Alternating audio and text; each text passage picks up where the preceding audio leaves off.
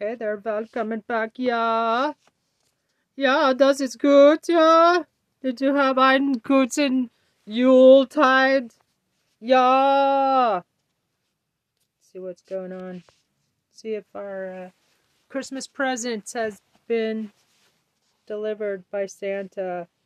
How about some fucking jail time? Like, I went to jail before that motherfucking traitor did. For nothing. Yeah, they raided my house. They didn't raid his house. They, it wasn't. It's not even his house. It's not supposed to be a house. It's not a fucking residence. He's not allowed to live there. He has to leave. In fact, because it's a country club. He's living at a country club so he can avoid paying taxes. Anyway, Supreme Court finally face to face with diapered on threats. Now what? Three hours ago. How can I build credit? Smelly Trump. Credit Smelly diaper set the direct Don. deposit to apply and start building credit. Fuck yourself. And with the safer credit Fuck building feature, your yourself. on time, limiting fuck yourself, diaper Don. You smell, you suck. Hi, Frank George. We're here. done. This is the And EMS with you, we're massager. done. EMS is electrical muscle stimulation. Is Michael Popok, legal layout for just the second time in 25 years. The United States Supreme Court is going to be playing an outsized role in helping pick who is the President of the United States. It's Fuck. deja vu all over again, right? Damn History you, fucking Supreme Court. in 2000, Justices. Fucking activist judge. Supreme Court that John Roberts, the current Chief Justice, Fucking activist judges. At least six of these motherfuckers would be gone if I were president right now.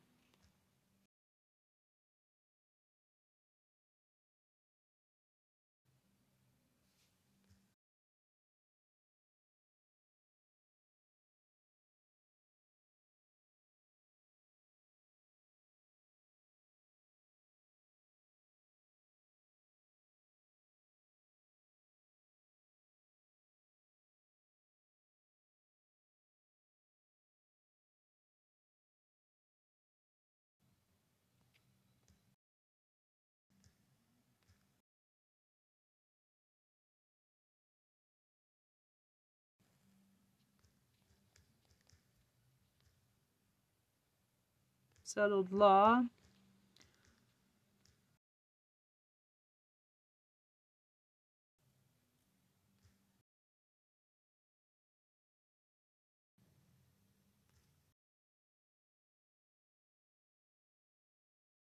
Are corrupt.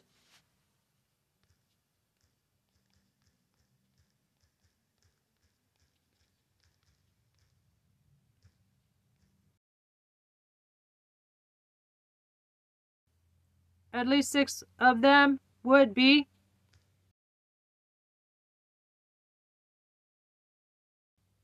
Gone. At least six of them would be fucking gone.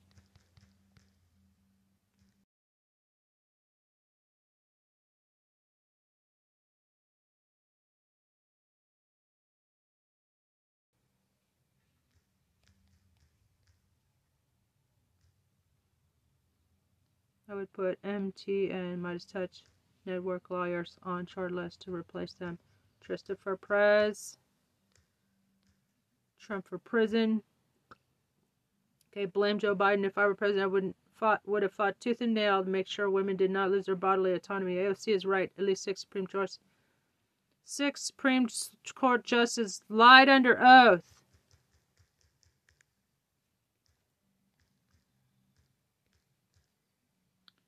That Roe v. Wade is settled law. Besides, these activist judges are corrupt. Ginni Thomas is an insurrectionist.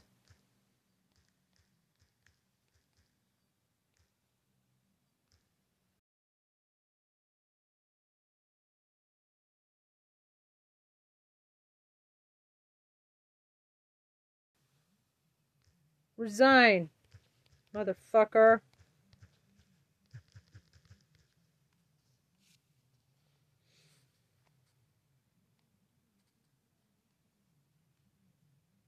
So I said, blame Joe Biden. If I were president, I would have fought tooth and nail to make sure women did not lose their bodily autonomy. AOC is right.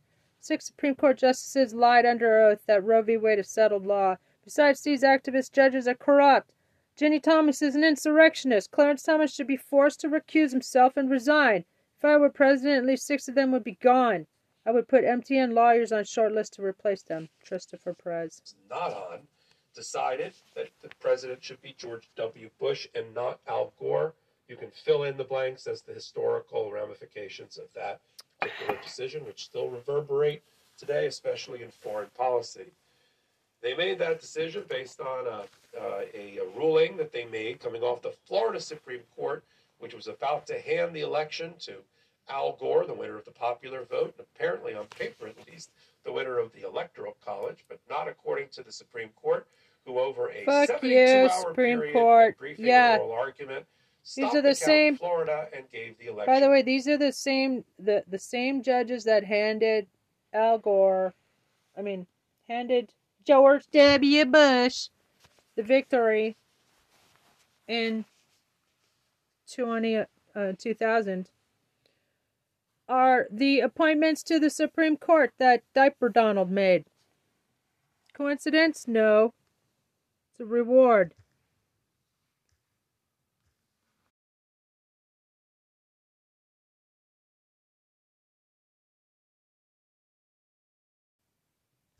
Very same.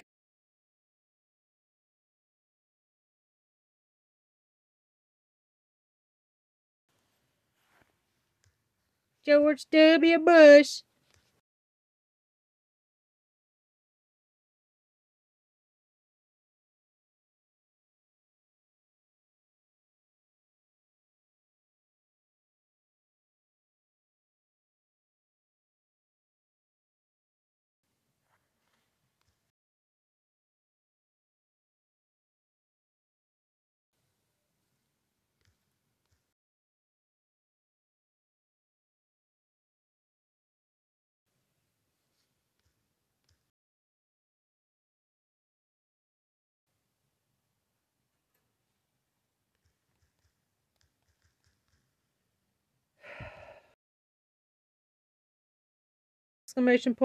Coincidence? No.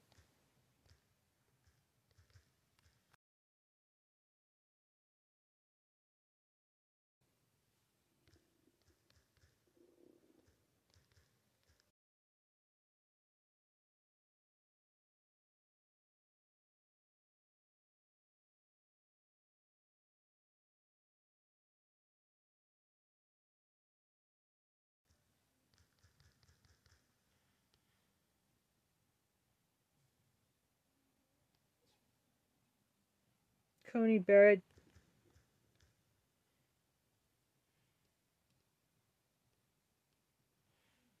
Okay, um, the very same Republican lawyers who handed George W. Bush the 2000 election are Diaper Donald's picks for the Supreme Court. Kavanaugh, Coney Barrett, Justice Roberts were all Republican lawyers for Bush. Coincidence? No. They were given Supreme Court appointments as reward.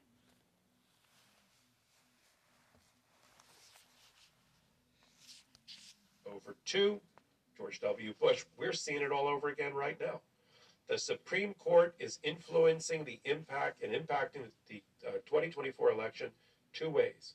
One of it is with rulings they are going to make and are about to make over the next month or month and a half about Donald Trump, his ability to be on the ballot in certain states, whether he is an insurrectionist or engaged in insurrection or, or rebellion or not, and whether he's entitled to any type of immunity that would stop any of these criminal cases against him, is uh, the ones specifically in the District of Columbia and in Georgia.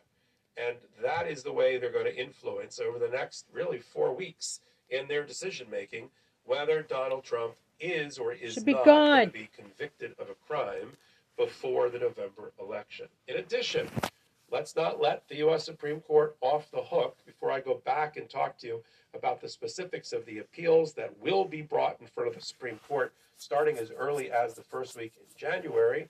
Let's think about all the things that they have done to influence the outcome of the election by way of their own policymaking in the decisions that they've made. Let's start in March.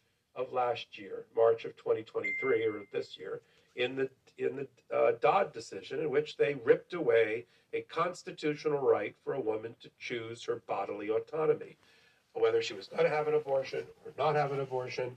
That was enshrined in case law starting with Roe versus Wade. But according to the Dobbs decision written by Sam Alito, a woman never had that constitutional right, that that was a constitutional debacle um, that needed to be corrected, a historical wrong, constitutional wrong, that these MAGA members of the Supreme Court needed to resolve, and they did it. And the result has been that every major special election since then, and every major election that's happened in the states, has really gone to the side of the Democrats because so many voters, uh, uh, women, yes, but men supporting women also, have gone to the polls um, against the Republican Party, who continues to cling to the notion that a woman should not have equality in this country or the right to choose.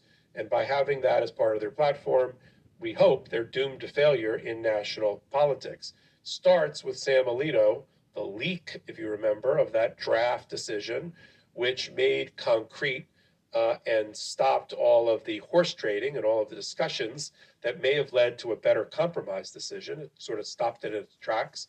And the final decision that was eventually issued several months later matched the leak in March almost verbatim, at least where it mattered.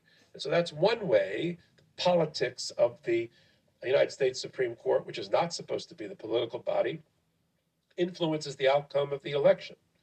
Course, other decisions as well, decisions about the Second Amendment, expansion of Second Amendment rights, especially in the face of a rising epidemic of mass shootings in America. We just hit a very um, unfortunate record in 2023, and we're not even done yet. We haven't even put the tally in the books yet for the rest of December, and we've already hit a record for most mass shootings and deaths by by uh, by guns. And so we have a U.S. Supreme Court doesn't care about that, cares about what the our our old timey ancestors in the 1800s felt about gun control, and that is the dead hand of history that's supposed to control how we uh, regulate uh, guns, ammunition, um, weapons of mass destruction, military grade weapons the hands of citizens today, according to this U.S. Supreme Court. And that animates and motivates and drives people to the polls as well, on both sides of the polls, but you know, you know which side this particular podcast is on. And so we've got a number of rulings dealing with fundamental issues of personal liberty, uh, of, of personal privacy, of sexual privacy that the U.S. Supreme Court has weighed in on. And of course, they've crossed and jumped over, you know, we jumped the shark, as we used to say, and jumped the wall that separated church versus state in a series of decisions in which they have almost invariably sided with religious organizations and religious uh, expression over uh, you know the uh, what our founding fathers believed should have been a separation of church and state where there shouldn't be state sponsored religion. And they've come dangerously close to that in a series of decisions that started the term last year. So between the religion church and state separation wall being disintegrated by the U.S. Supreme Court. Decisions about a woman's right to choose that went against that and set them back 100 years, if not more. Uh, women, I mean. And then finally, decisions about gun rights and gun control, which is just completely antithetical and um, uh, hypocritical to the situation we have today with mass shootings. We've got all of that political agenda. Now let's return to what they're supposed to be doing, which is passing laws and let me talk about those laws in particular as they relate to Donald Trump and link them back to the topic of the hot take here, which is the influence outsized of the U.S. Supreme Court on the outcome of the election. There's two major issues that are going to be coming up to the United States Supreme Court as early as January the 4th, if not earlier, and then one that the U.S. Supreme Court decided to take on their own. All relate to Donald Trump and impact Donald Trump one way or the other. In no particular order, the first thing that the United States Supreme Court has done this term in the last week has decided that they will review on appeal the uh, question of whether the what the events that happened on January 6th, the attack on the Capitol, what we like to refer to as the insurrection, was that properly charged by the Department of Justice as a corrupt obstruction of an official proceeding, the official proceeding being Congress in session, trying to get together to certify the electoral college and the uh, and, and the electoral votes. Was that law that the uh, prosecutors used put on the books in 2002 during some white collar uh, financial frauds like the Enron debacle, which was like the FTX uh, fraud of its day? Is it being properly applied to a group of people that attacked the Capitol and went after and tried to assassinate elected officials and their staff in order to stop the peaceful transfer of power? Is that a proper application of that law? And it matters not just for the 300 Jan 6 defendants that have been uh, convicted either by bench trial, jury trial, or by plea of that particular charge, which carries with it a 20 year sentence. It's the second highest charge in the arsenal of the prosecutors in, in uh, charging their cases and in, in negotiating plea deals. First high is the seditious conspiracy that was reserved for like Oath Keepers and Proud Boys and others. And then the next level down is obstruction of an official proceeding. So if that goes, not only do 300 or more defendants get their sentences vacated and get their convictions vacated, at least to the extent that that was part of the sentencing process, but Donald Trump would win because he'd get two of the four conspiracy claims that are against him brought by Jack Smith, special counsel in D.C., dismissed. He'd be left Wow. with two more, so we'd have two more to try in March. But the two, the two with the highest point value, the highest dollar value, if you will, would be stripped away. So that the United States Supreme break. Court is going to get around to ruling. I don't know if they're going to do it on a fast track or they're going to do it on their normal track and issue a ruling in June. They issue a ruling in June or sometime in April, May, or June. They'll just miss probably the trial of Donald Trump on the two counts that they now have up on, on review because hopefully that trial in the District of Columbia will take place in March. So we have a little bit of a mismatch there. And the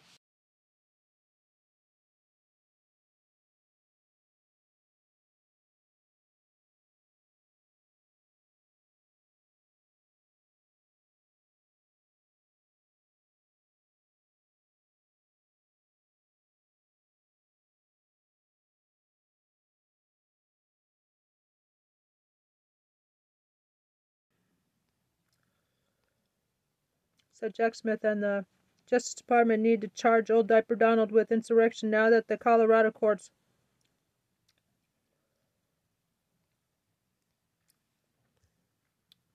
admitted that he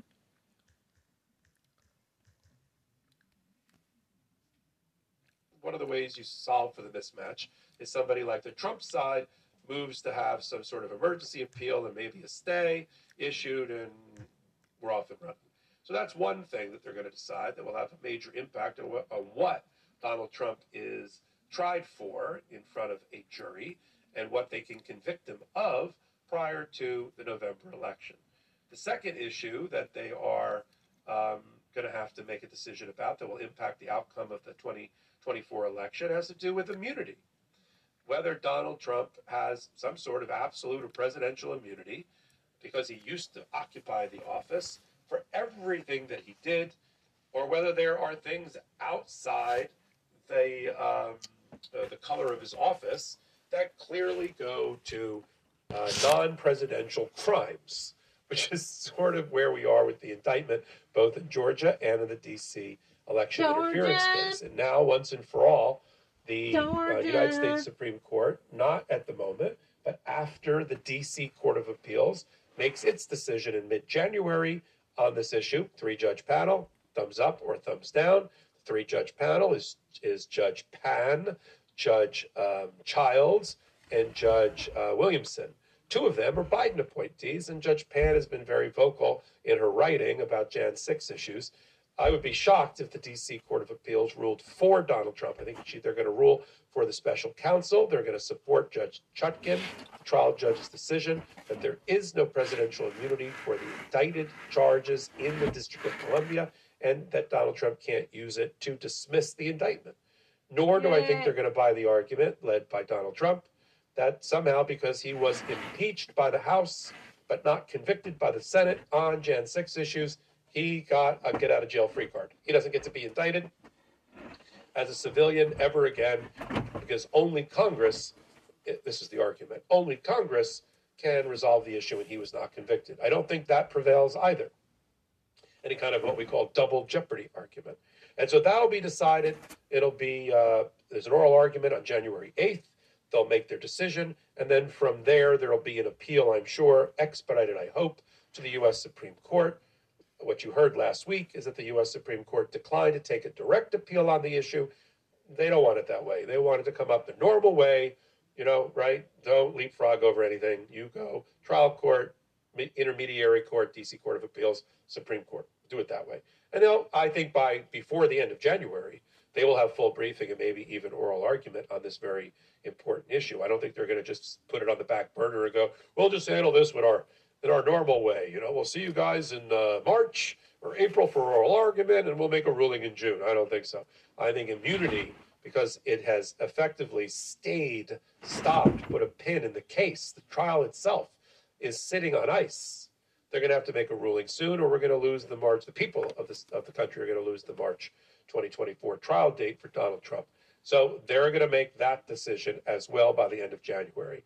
So you've got, um, and then lastly, this Colorado Supreme Court issue, where the Colorado Supreme Court, in a four to three decision, found that, and I want to break that down for a minute, found that the Colorado Secretary of State can and should ban Donald Trump from the ballot, both the primary ballot and the presidential ballot general election, under Colorado state constitutional law, because all the judges that have looked at the issue in Colorado, not just the four that voted to ban him, all of the uh, eight Colorado judges, from the trial court up to the Republican judges and the Democratic judges, all have found that Donald Trump effectively engaged in insurrection or rebellion against the Constitution, as that term is used in the 14th Amendment to, to disqualify him. The only rub, the only um, uh, uh, fallout between the four and the three in Colorado in the four to three decision was that the three said, yeah, we, yeah, he, he engaged in all that stuff, and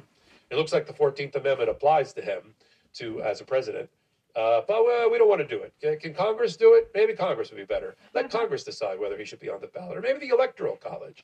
And one of the justices said uh, of, the, of the Colorado Supreme Court, "Yeah, we know he did all these things, but he wasn't charged with Fuck's insurrection sake. or rebellion. I'd rather see a conviction and a crime, even though the Fourteenth Amendment doesn't say any of that. That was their way to punt. But make no mistake about it eight different judges of Colorado looking at the issue saw an insurrectionist and, a, and somebody participating in rebellion when, when they know it when they see it and they saw it in Donald Trump. And so that issue, which is going to be on appeal on January the 4th, uh, with a paper filed by Donald Trump up the U.S. Supreme Court from the Colorado Supreme Court, is going to be decided, I guess, also sometime in January, maybe the beginning of February. So look at the issues that the U.S. Supreme Court right now are teed up to be heard really in January or early February. You've got, um, during the primary season, by the way, you've got, as I've outlined, you've got this, the question should the people like Donald Trump and 300 other Jan 6 defendants, should they have been charged because of their actions, indicted actions, should they have been charged with obstruction of an official proceeding, or was that an overcharging by the prosecutors? Does that law apply and properly mapped onto these alleged facts, yes or no? That's a big decision because if the uh, Department of Justice loses, two of the counts for Donald Trump go out the window, and then you see what happens with the trial before the election and the impact on the election. Yeah, that's that's one. Two, they're going to have to decide whether Colorado is right or wrong about finding that Donald Trump had engaged in insurrection or rebellion. That the uh, Fourteenth Amendment, Article Three, applies to presidents. That was another issue, and whether um, secretaries of state, under their unique constitutions of their state, can ban people from the ballot. That's going to be decided over the next four or five weeks, and then you've got this fundamental issue, which has to be decided. I think of all those things really first. I think the first appeal, if we're uh, we're doing this air traffic controller, the first plane to get cleared for takeoff is going to be the one about presidential immunity, which is going to be up to the Supreme Court, but only after full briefing, oral argument, and ruling by the D.C. Court of Appeals, which will happen by mid-January. Then it'll it'll there'll be an appeal by the loser to the U.S. Supreme Court, who I expect will put it on a fast track, and they will make the decision whether just because you happen to occupy the Oval Office and you have a, a number after your name for the president that you were, that you can commit crimes and you can't be prosecuted for them in our court system. Um, terrible precedent if that's the precedent. And it would be against the line of cases dating back even before Richard Nixon if this U.S. Supreme Court, in its six to three sort of MAGA majority, um, rules that way. Think about the precedent. This isn't just about, um, you know, to paraphrase Clarence Thomas in a speech at one time, um, this isn't just about current events. This is about history for the long term and the Supreme Court's position and legacy in that history. And John Roberts, the Chief Justice's legacy here. Is his legacy going to be on his watch? The Roe versus Wade, a constitutional right for a woman to choose, was ripped out of the books and torn up and left at her feet. And then later on, he chose a president in the form of Donald Trump because he found that there was presidential immunity that banned any kind of prosecution against him for the things that he did that have all been outlined at length by the Jan 6 committee and other places. That's okay because he happened to also win the golden ticket of being the president. Is that going to be John Roberts' legacy? Or is he going to be able to do some horse trading here on a number of these cases I just outlined and get to consensus and a majority to set precedent that helps protect and reinstall the guardrails around our democracy? That's going to be the question. And our liberty and our justice and our republic, our constitutional republic, hangs in the balance, unfortunately. So we're going to have to see what happens. And then, of course, I'll do another hot take on should Clarence Thomas even be making any of these decisions at all? Should this be a nine justice decision? Or should it just be eight because of Clarence Thomas having his fingers in all the pies and all the wrong pies because of his wife, Ginni Thomas, and his own corruption issues? Uh, and Ginni Thomas, you know, basically being an insurrectionist in her own right, trying to campaign and lobby to stop the peaceful transfer of power. And so, shouldn't he, for the good of the country, for the good of his own reputation, shouldn't he recuse himself? I mean, they had Ketanji Brown Jackson recuse herself from the Harvard affirmative action case because she happened to go there. I mean, if that's all it took, why is Clarence Thomas even thinking about being one of the nine to make the ultimate decisions on the cases that I'm talking about? But we'll have to follow that as well. I do my work at the intersection of law, politics, and justice. Only one place, the Midas Touch Network. And on a podcast we call Legal AF, the podcast. Yep, it's exactly what you think by the title. It's Wednesdays, it's Saturdays at 8 p.m. Eastern Time. And I do it with my co anchor, Karen Friedman Agnifilo, and with Ben Meiselas on Saturdays. And on Hot Takes, just like this one, about every hour, if not every day, uh, at that same intersection. You like what I'm doing? Leave me a thumbs up and a comment. And then follow us on Legal AF here on the Midas Touch Network and then on, on uh, audio podcast platforms of your choice. So until my next hot take, until my next Legal AF, this is Michael Popok reporting. Thanks so much for watching. We're only a few subscribers short of 2 million subs. Please subscribe right now to the Midas Touch YouTube channel for free and help us grow this unapologetically pro democracy network. Need to pull up. It has effectively stayed, stopped, put a pin in the case. The trial itself is sitting on ice. They're going to have to make a ruling soon, or we're going to lose the March. The people of this of the country are going to lose the March 2024 trial date for Donald Trump. So they're going to make that decision as well by the end of January. So you've got, um, and then lastly, this Colorado Supreme Court issue, where the Colorado Supreme Court, in a four to three decision, found that, and I want to break that down for a minute, found that the Colorado Secretary of State can and should ban Donald Trump from the ballot, both the primary ballot and the presidential ballot general election, under Colorado state constitutional law, because all the judges that have looked at the issue in Colorado, not just the four that voted to ban him, all of the uh, eight Colorado judges, from the trial court up to the Republican judges and the Democratic judges, all have found that Donald Trump effectively engaged in insurrection or rebellion against the Constitution, as that term is used in the 14th Amendment to, to disqualify him. The only rub, the only uh, uh, fallout between the four and the three in Colorado in the four to three decision was that the three said, yeah, we, yeah, he, he engaged in all that stuff. And it looks like the 14th Amendment applies to him to as a president. Uh, but uh, we don't want to do it. Can Congress do it? Maybe Congress would be better. Let Congress decide whether he should be on the ballot, or maybe the Electoral College. And one of the justices said uh, of, the, of the Colorado Supreme Court, "Yeah, we know he did all these things, but he wasn't charged with insurrection or rebellion. I'd rather see a conviction and a crime, even though the Fourteenth Amendment doesn't say any of that. That was their way to punt. But Why make no mistake Ginni about it." Thomas ever eight different charged? judges of Colorado looking at the issue saw an insurrectionist and, a and somebody participating in rebellion with, with they know it when they see Joe it that they saw it in Donald Trump.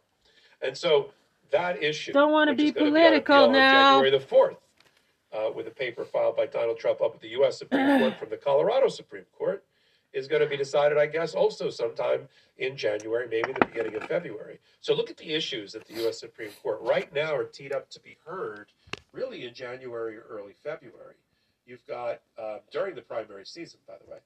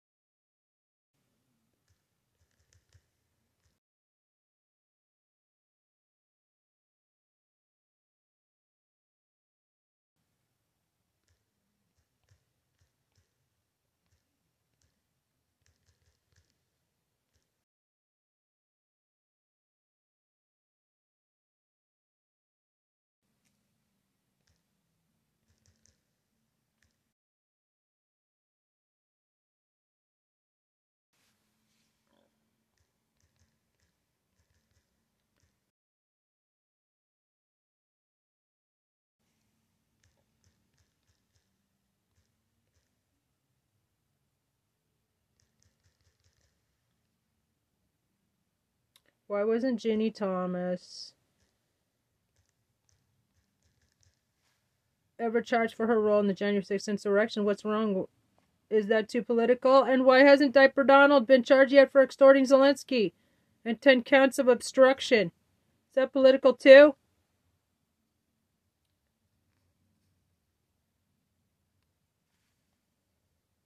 You've got, as I've outlined, you've got this the question: Should the people like Donald Trump and 300 other Jan 6 defendants should they have been charged because of their actions, indicted actions? Should they have been charged with obstruction of an official proceeding, or was that an overcharging by the prosecutors? Does that law apply and properly mapped onto these alleged facts? Yes or no? That's a big decision because if the uh, Department of Justice loses, two of the counts for Donald Trump go out the window, and then you see what happens with the trial before the election and the impact of the election. Yeah, that's that's one. Two, they're going to have to decide whether Colorado is right or wrong about finding that Donald Trump had engaged in insurrection or rebellion. That the uh, Fourteenth Amendment, Article Three, applies to presidents. That was another issue, and whether um, secretaries of state, under unique constitutions of their state, can ban people from the ballot. That's going to be decided over the next four or five weeks. And then you've got this fundamental issue, which has to be decided, I think, of all those things, really first. I think the first appeal, if we're uh, we're doing this air traffic controller, the first plane to get cleared for takeoff is going to be the one about presidential immunity, which is going to be up to the Supreme Court, but only after full briefing, oral argument, and ruling by the D.C. Court of Appeals, which will happen by mid-January. Then it'll it'll there'll be an appeal by the loser to the U.S. Supreme Court, who I expect will put it on a fast track, and they will make the decision.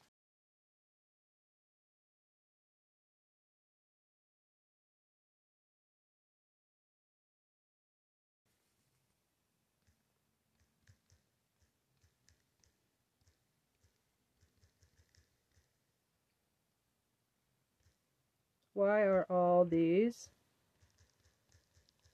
175 or so insurrectionist Republicans still in Congress?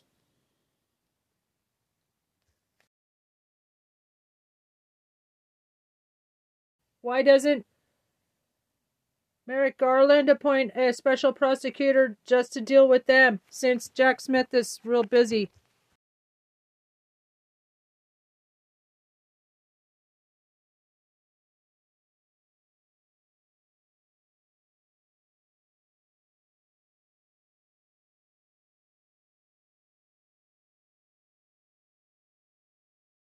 other cases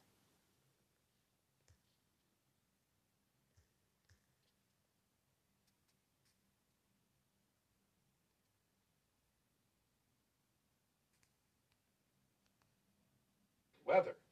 Just because you happen to occupy the Oval Office and you have a, a number after your name for the president that you were, that you can commit crimes and you can't be prosecuted for them in our court system. Um, terrible precedent if that's the precedent. And it would be against the line of cases dating back even before Richard Nixon if this U.S. Supreme Court, in its six to three sort of MAGA majority, uh, rules that way. Think about the precedent. This isn't just about, um, you know, to paraphrase Clarence Thomas in a speech at one time, uh, this isn't just about current events. This is about history for the long term and the Supreme Court's position and legacy in that history. And John Roberts, the Chief Justice's legacy here. Is his legacy going to be on his watch?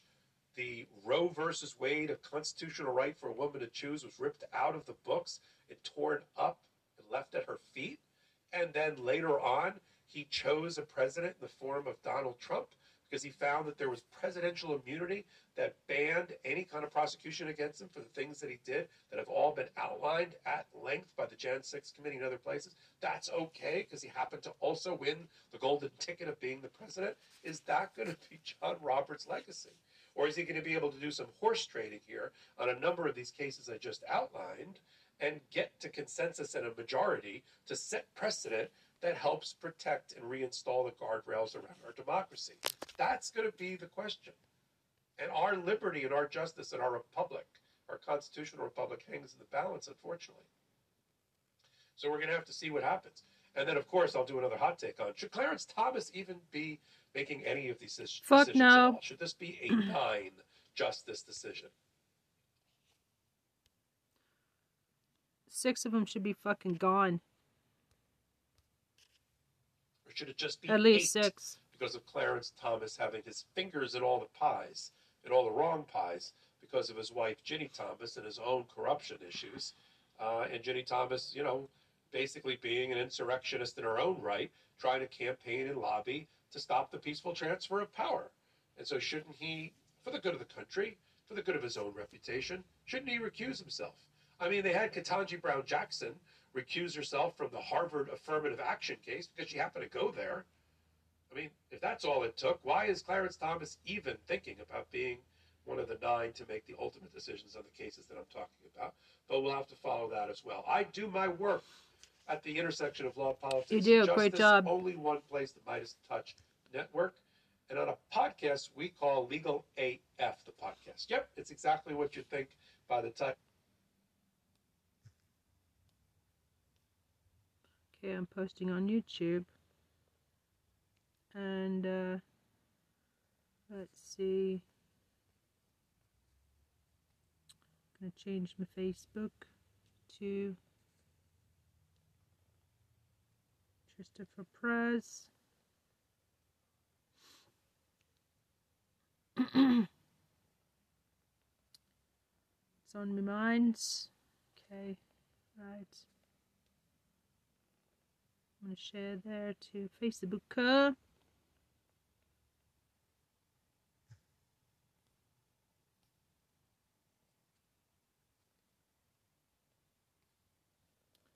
Okay. Midas touch. Fan. Midas touch. News. Midas touch videos. Wait, minus touch. No, 96k followers. Sounds pretty good. title. It's Okay, let's Wednesdays and go. Saturdays at Trump. Diaper down Christmas collapse. His holiday meltdown as Biden momentum grows. Okay. What's the magic behind the no pierce earrings that even Melissa McCarthy couldn't resist? You must have heard of the 2016 interview where Melissa claimed that she hates relying on diets or any weight loss measures that discomfort the body, advocating for a relaxed approach to naturally shed pounds. Recent And happy holidays, Meidas Mighty. He looks baked. was the night before Christmas Eve, Donald Trump was filing his appeal brief before the DC Circuit Court of Appeals, claiming that he has absolute immunity to commit any crimes while he is in office. And that everything special counsel Jack Smith put in the criminal indictment that was unsealed back in August constitute official acts of the presidency such that Donald Trump should not be criminally prosecuted at all. What is more treasonous? The brief that Donald Trump just filed before the DC Circuit Court of Appeals or Donald Trump arguing to the Colorado Supreme Court that he didn't take an oath to support the United States Constitution. I think both are equally traitorous and treasonous, but we will talk about it here on the show. Also, a Christmas tradition, if you will. Donald Trump is whining that this is the worst Christmas ever and that 2024 is going to hell, that everything is terrible. Meanwhile, President Biden wished Americans and the world a very Merry Christmas and Happy Holidays. Brett, I also noticed that you were having fun with uh, your holiday spirit, if you will, telling the MAGA trolls that it was Trump who banned the words Merry Christmas and President Biden who saved Christmas this year and once and for all. I want to get into that, but you were having a little too much fun there. I also saw that Trump smells and Trump toe bags were trending over the weekend when I pulled up some of my social media. I need to ask you, Brett, to fill me in on, on the details there. But in all seriousness, Trump is looking weaker and weaker by the day as we head into 2024. And I'm not just talking about Toe a prospective general election. I'm talking about the primaries. And Donald Trump is now lashing out at Nikki Haley, who's surging in the New Hampshire primaries, calling her bird brain, because that is a mature thing for someone who wants to lead the country to do. And despite the media's efforts to try to gaslight us all this holiday season, there's absolutely no denying right now that President Biden has the momentum going into 2024. It's like the media is upset that their narrative is sinking. They thought they were going to try to push and hoist this narrative on us all, but uh-uh, with strong economic metrics, metrics, with steady and stable leadership by President Biden, things are looking up heading into 2024. A lot changes, Brett, in about a 20 day period, right? As the media tried so hard to doom and gloom. They both look super big. The hope away, numbers don't lie. The actual facts don't lie. When you can start conveying that to the truth, you can break through these bogus media narratives. And I think we're seeing that now. So that's something I'm thankful for. Merry Christmas. Happy holidays, Meidas Mighty. It's great to be here with you. I've got family in the other room doing uh, karaoke, so I am in a new location for this uh, video. You may hear some Taylor Swift being sung. I know that triggers MAGA. You may hear that from time to time, so bear with us as we try to get through this uh, Christmas and holiday episode. Brett, how are you?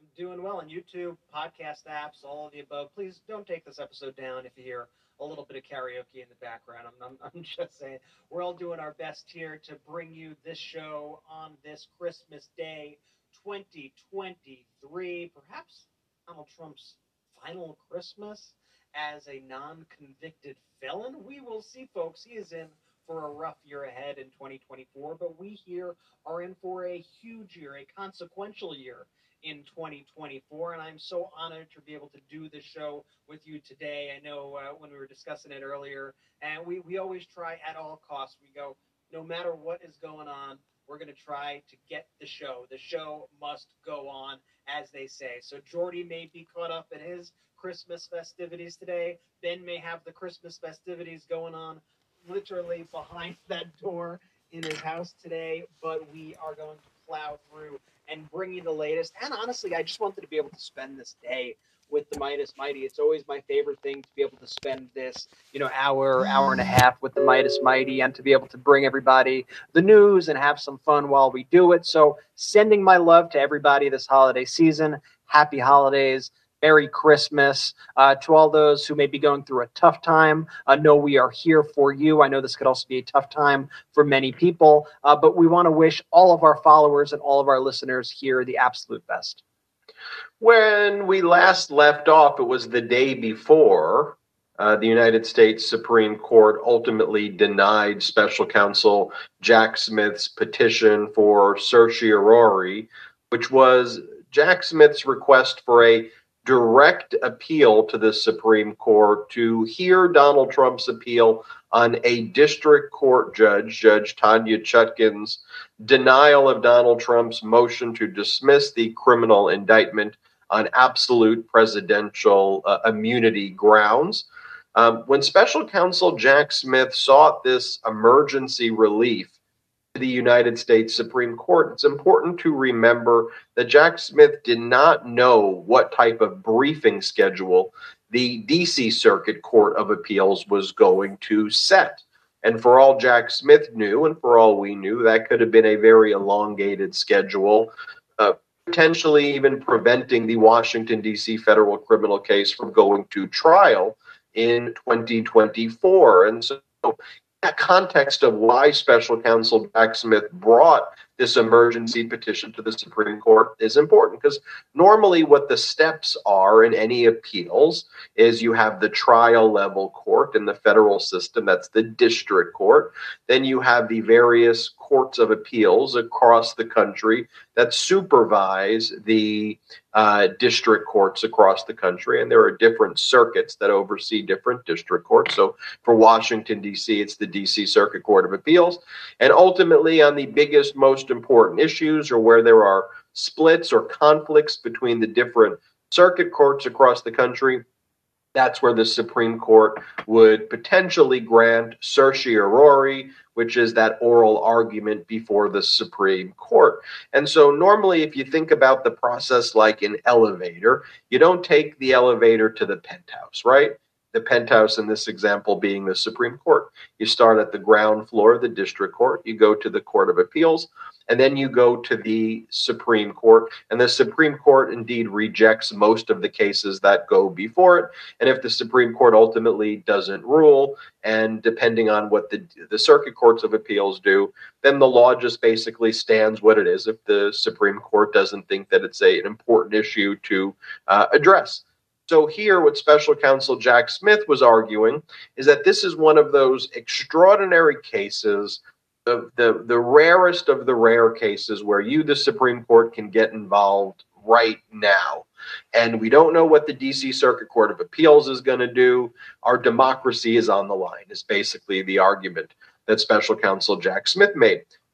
After special counsel Jack Smith made that petition to the Supreme Court, something interesting happened, which is the DC Circuit Court of Appeals, that next level on the elevator to the penthouse or to the Supreme Court, if you will, they expedited all of the briefing. They said Trump's uh, opening brief to be due December 23rd, Jack Smith's brief to be due December 30th, Trump's reply to be due January 2nd, 2024, and ultimately uh, oral argument before the DC Circuit Court of Appeals by January 9th of 2024, which means I think we can get a written ruling, I think, before January 20th at this point. So now the United States Supreme Court has a different set of cards before it than it did when special counsel Jack Smith first brought this. Brought this what?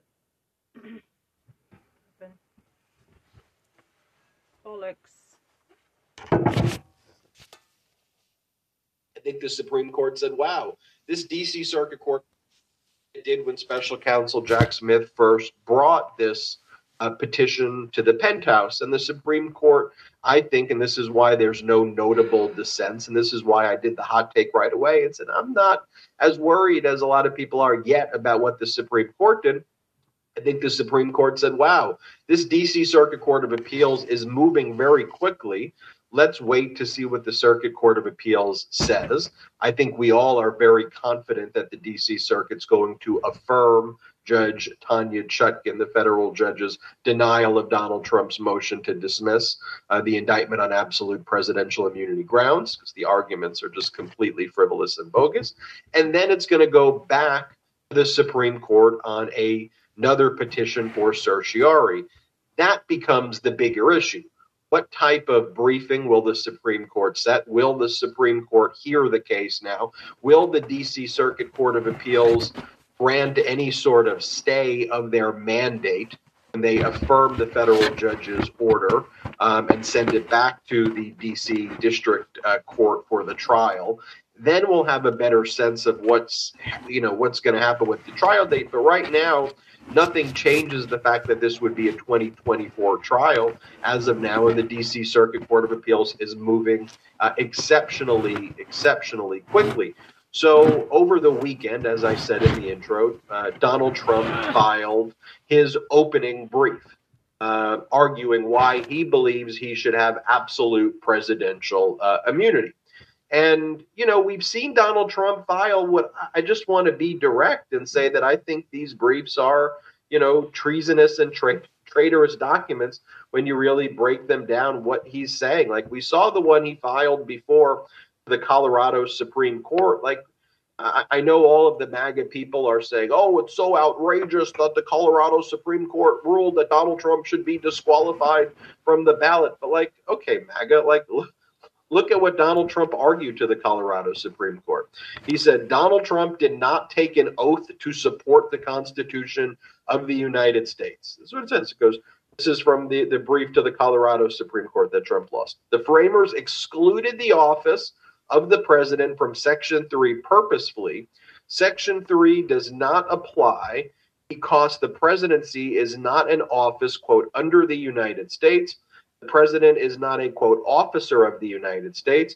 And Trump did not take an oath to, quote, support the Constitution of the United States. Like, I don't know how any American can look at that document and go to yourself, ah, this is someone who I got to support. What what a great legal argument. Trump, yeah, he didn't take the oath to support the Constitution. Well, he clearly acted like he didn't take the oath to support the Constitution. So there's that. But no, he took an oath to protect and defend the United States Constitution, which means to support the Constitution. How are you arguing that the oath of office, because you're an officer, makes you not an officer and that you didn't take the oath? But Brett, here's the brief that he just filed on December 23rd, per the deadlines right here that were ordered by the DC Circuit Court of Appeals.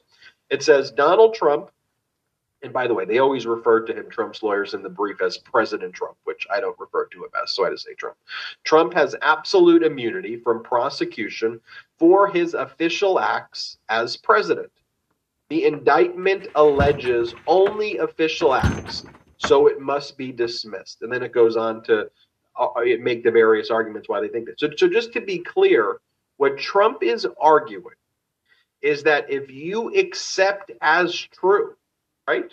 All of the things in special counsel Jack Smith's indictment that was unsealed on August 1st, if you accept as true those facts, everything in the indictment that alleges how Donald Trump tried to overthrow the election, Trump says, are official acts of the presidency such that he's subject to absolute presidential immunity, accepting everything that Jack Smith you know, says as true. So Trump's not even arguing here, I didn't do those things.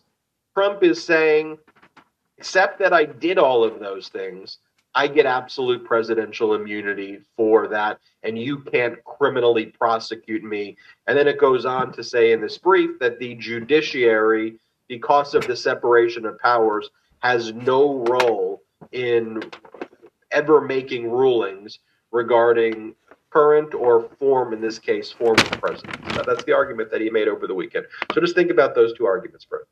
Yeah, it's uh, he's just relying on the fact that he's claiming everything that he did in furtherance of the insurrection against the United States to try to overturn a free and fair election. Those were just normal presidential acts. And then the other thing that I noticed inside of this briefing when I was reading it was Donald Trump's argument that because he was not convicted in his Senate impeachment trial for January 6th, that he has a get out of free get out of jail free card and he could no longer be criminally prosecuted for his actions on January 6th, which is just completely outrageous. And even during the proceedings of the, even during those very impeachment proceedings, you had Mitch McConnell specifically say that there were other means by which Donald Trump could be held accountable, mainly within the criminal justice system. Of course, impeachment is a political thing, it's not a judicial thing. So Donald Trump is trying to claim some sort of double jeopardy here, which simply does not exist.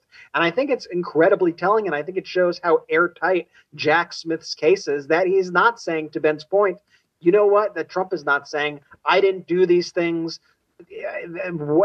Everything that's alleged is a lie. Instead, he is saying, okay, I may have done those things, but I am completely immune. But the argument just falls apart on its face for so many reasons, aside for just being completely absurd the executive branch doesn't have anything to do with elections. Like just period. Like we we have a a system of federalism whereby the states run their elections. This is not a task of the president of the united states and i find it ironic now that you see all of these kind of maga people who for so long when you would make sort of some sort of comment about democracy, like we want to protect democracy. What would their reaction always be, Ben? Their their snapback reaction, they'd go, "We're not a democracy.